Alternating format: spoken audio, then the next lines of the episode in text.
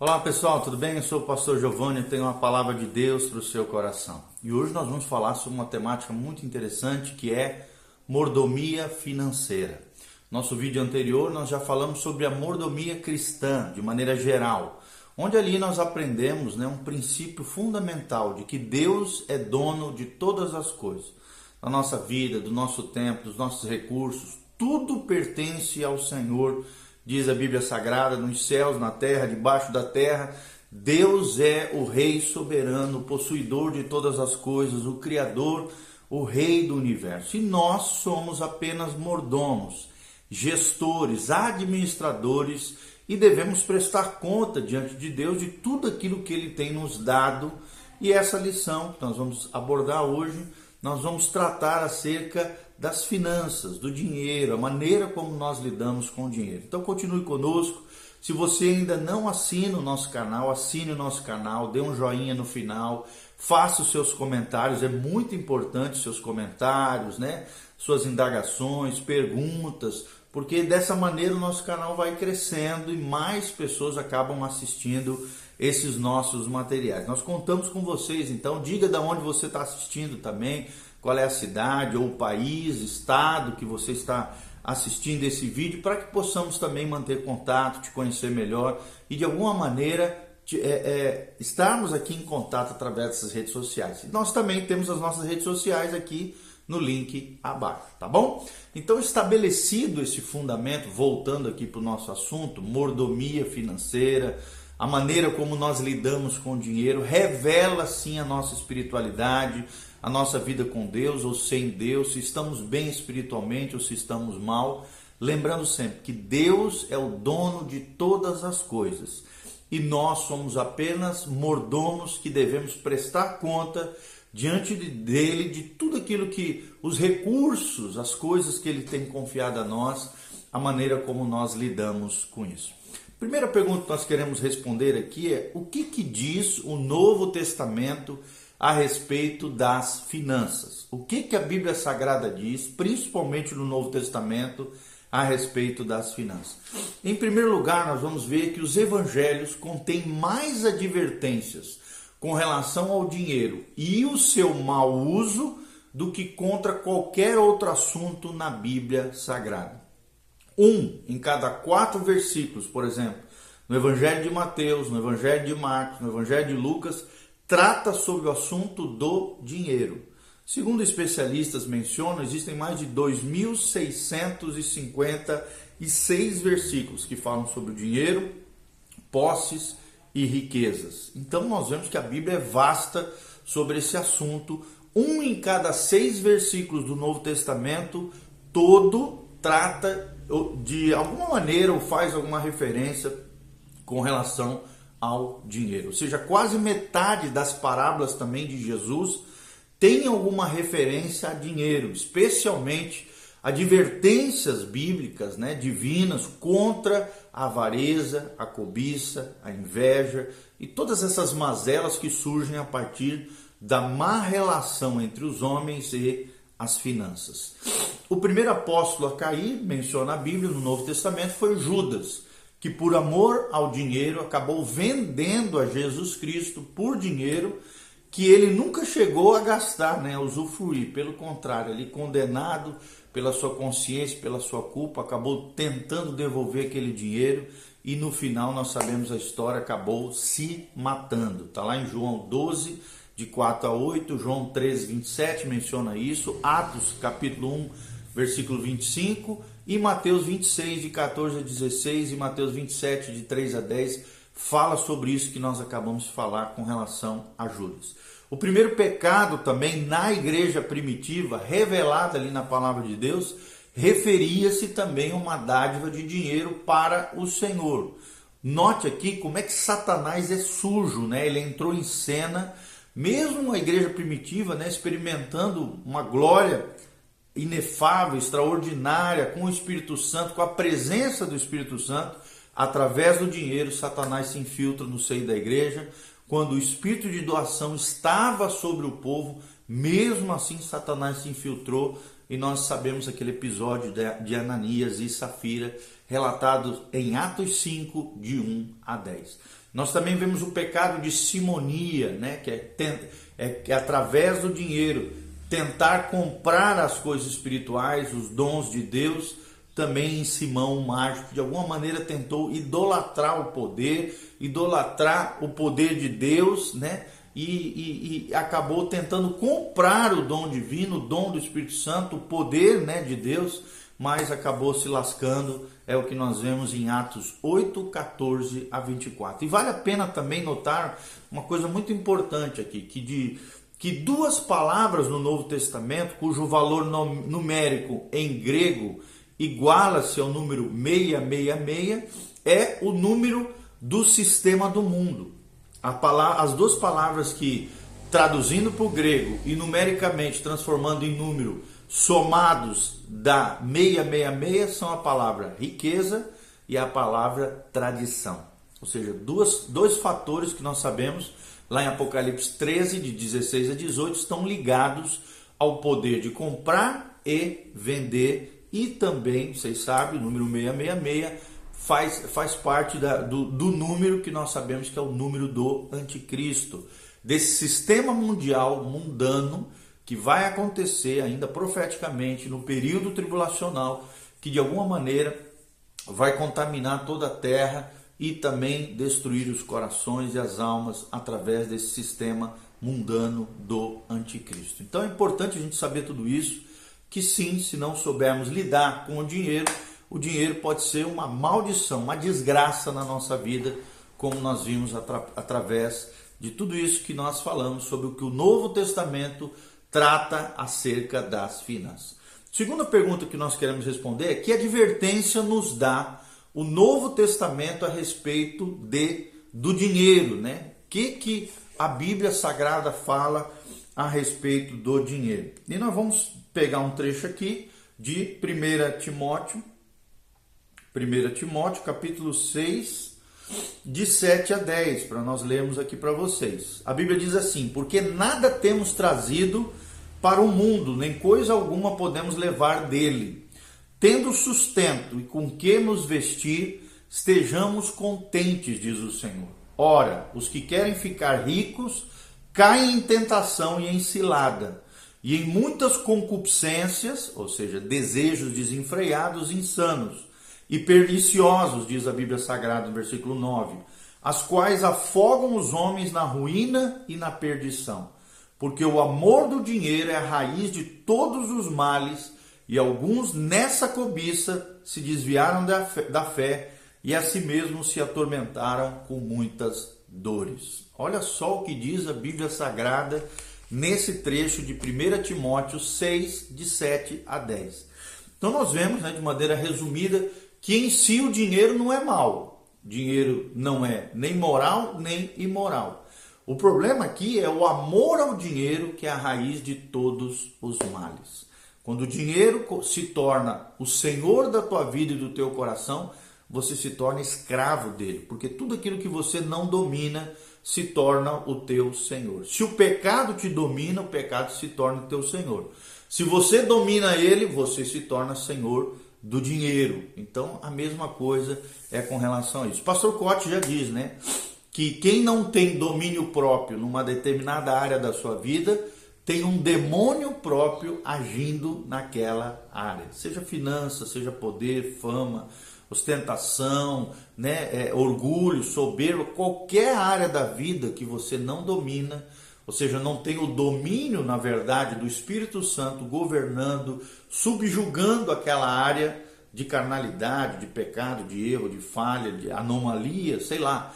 É, se não tiver o domínio do Espírito Santo, se não tiver domínio próprio, infelizmente existe um demônio próprio que age nessa determinada área da vida. Então nós vemos aqui em 1 Timóteo 6, de 7 a 10, que sim, há uma advertência tremenda que Deus nos dá com relação ao perigo do dinheiro, de nós entrarmos nessa, nessa montanha russa do mundo, querendo viver uma vida que às vezes o dinheiro não consegue comprar, querendo viver a vida dos outros, olhar para o lado e querer aquilo que o outro tem, invejando a vida dos outros, cobiçando o alheio, aquilo que o outro tem, né? E, e situações assim acabam afastando as pessoas, a Bíblia Sagrada diz, acaba te levando até a negar a fé, abandonar a fé, apostasia. Quantas e quantas pessoas abandonaram a Jesus, abandonaram a fé cristã por causa de fatores financeiros. Então, nós aprendemos aqui que em si o dinheiro não é mal, o dinheiro não é nem moral e nem imoral. Ele é um elemento neutro que pode ser usado para o bem e para o mal. A maneira como nós lidamos com ele é o que define é, a potencialidade negativa ou positiva com relação a isso. E é o amor ao dinheiro, a avareza, que o apego, que é a raiz de todos os males no coração humano, é o que nós vemos em 1 Timóteo 6, de 7 a 10. Então, fico alerta para você, querido. Toma cuidado. Toma cuidado. Domine o dinheiro e não se deixe ser dominado por ele. Terceiro lugar, qual é o ensino das Escrituras a respeito dos dízimos e das ofertas? Que é um assunto que nós vamos tratar aqui muito delicado, mas muito relevante e importante nos dias atuais. A Bíblia Sagrada diz que nós devemos trazer nossos dízimos e as ofertas à casa do tesouro de Deus, lá no Antigo Testamento, em Malaquias 3, de 7 a 12, fala sobre isso. Eu vou ler aqui para vocês verem o que diz a Bíblia Sagrada, tá? Nós estamos falando aqui, claro, não como um julgo, como um peso, como uma lei, mas sim como um princípio bíblico para a sua vida. Se você aplicar, será abençoado. Se você não aplicar, vai acontecer. É, infelizmente, você deixa de ser abençoado. Olha só o que diz aqui, Malaquias 3, 7 até o 12. A Bíblia diz assim: Desde os dias dos vossos pais vos desviastes dos meus estatutos e não os guardastes. Tornai-vos para mim, diz o Senhor, e eu me tornarei para vós, diz o Senhor dos Exércitos.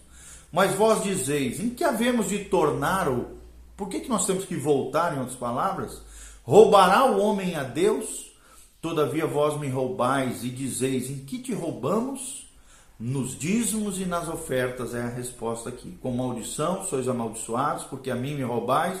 Vós, a nação toda, trazei todos os dízimos à casa do tesouro, para que haja mantimento na minha casa. Provai-me nisto, diz o Senhor dos Exércitos, se eu não, não vos abrir as janelas dos céus e não derramar sobre vós bênção sem medida por vossa causa, repreenderei o devorador. Devorador aqui são espíritos que agem na área financeira, para que não vos consuma o fruto da terra.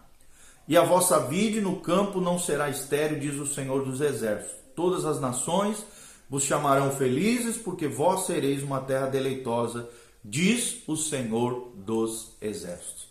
Então, o que, que nós aprendemos de maneira resumida aqui? Dízimo é um princípio. E a Bíblia diz que nós devemos trazer os nossos dízimos e ofertas à casa do tesouro de Deus. Está lá em Malaquias, como eu falei, lemos aqui, Malaquias 3, de 7 a 12.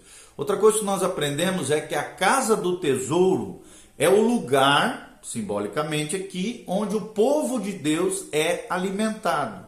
Ou seja, a comunidade cristã da qual você faz parte. É ali que deve ser entregado os dízimos e as ofertas. O dízimo, querido, é para proteger as suas finanças contra, como nós lemos ali em Malaquias, os demônios devoradores, né? demônios destruidores que agem através das circunstâncias para de alguma maneira destruir os nossos recursos, as finanças, aquilo que Deus tem confiado nas nossas mãos. Por isso que é importante. Dízimo, na verdade, é um valor de referência. A própria palavra diz isso.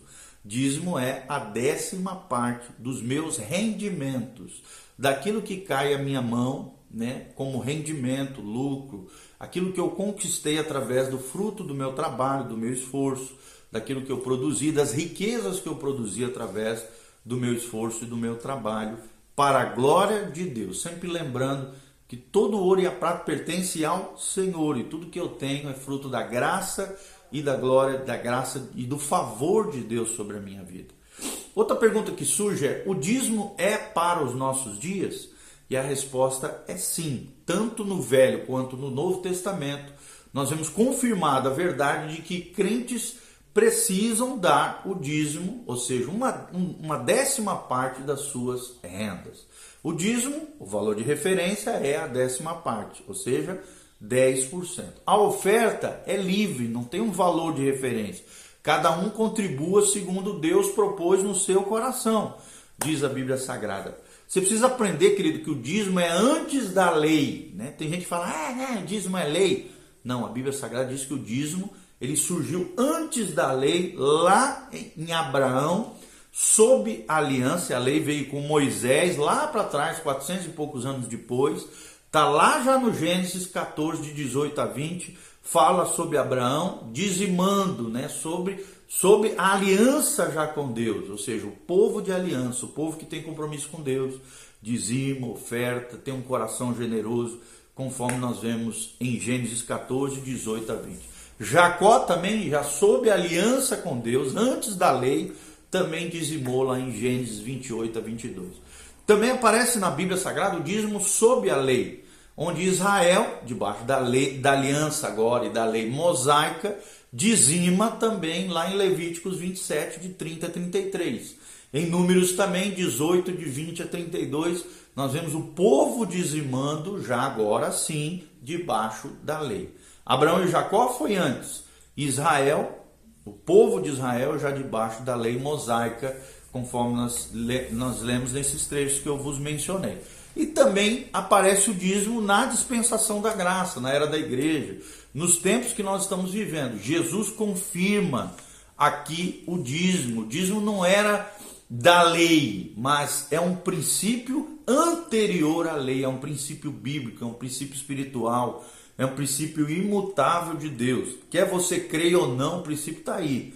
É um fato, é uma realidade espiritual. Se você aplicar, você será tremendamente abençoado. Se você não aplicar, infelizmente, você não tem como ser tão abençoado como quem aplica esse, esse, esse princípio.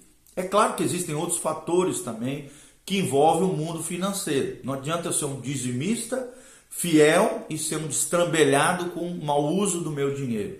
Ou ser impetuoso ao gastar meu dinheiro, ou fazer dívidas, né? você tem condição de, de saudá-las, pagá-las, não adianta nada, não adianta culpar Deus das, das cacas que você mesmo faz, né? das burradas financeiras que você mesmo faz.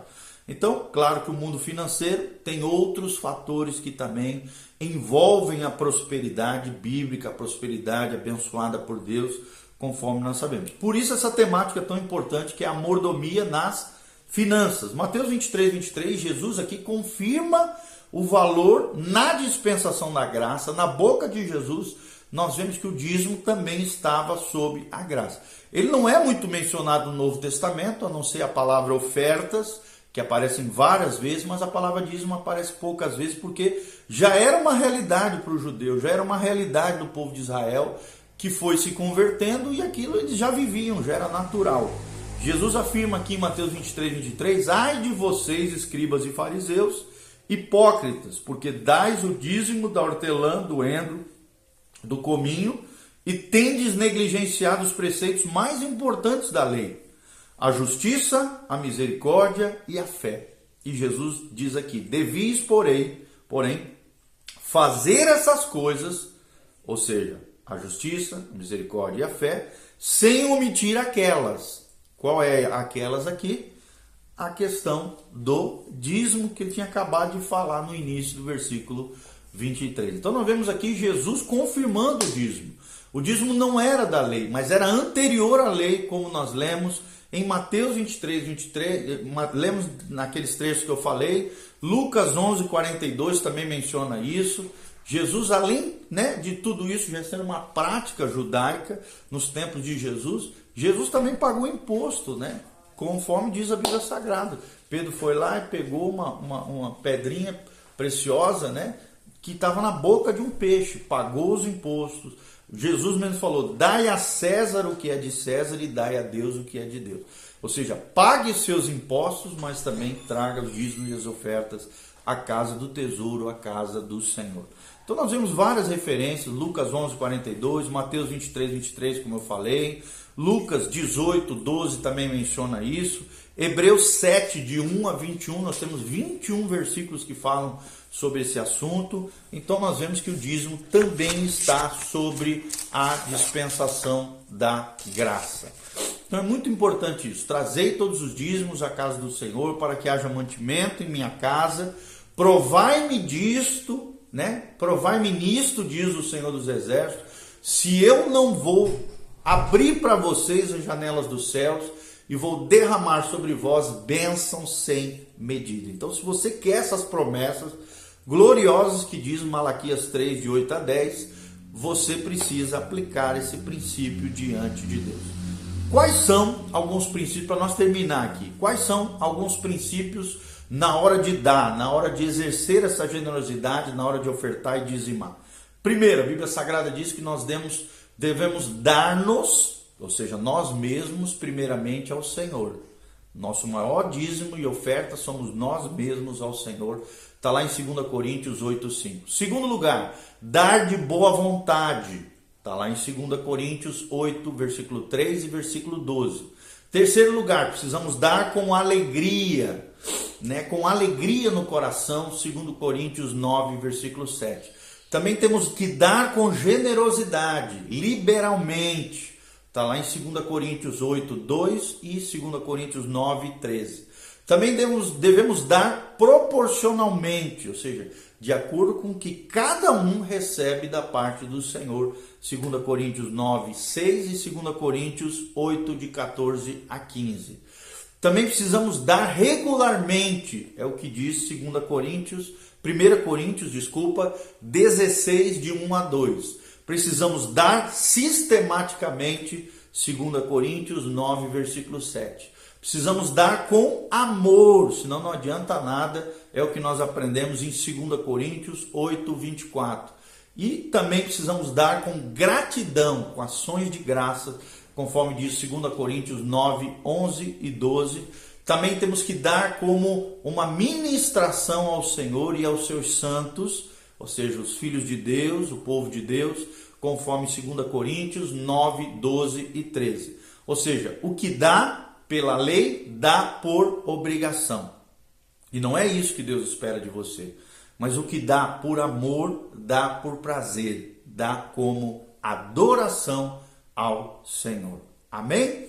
Então espero de alguma maneira ter esclarecido isso para você, essas questões da mordomia financeira. Se você tiver qualquer comentário, se quiser falar qualquer coisa, lembre-se, o dízimo já não é lei, é um princípio bíblico imutável, espiritual para abençoar as nossas vidas. Se você aplicá-lo, será bênção demais para você, janelas dos céus abrem e Deus derrama chuva de bênção sobre a sua vida.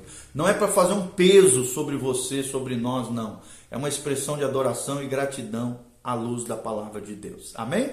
Deus os abençoe, a graça e a paz de Jesus venha sobre você, tua casa, tua família. Um abraço e um beijo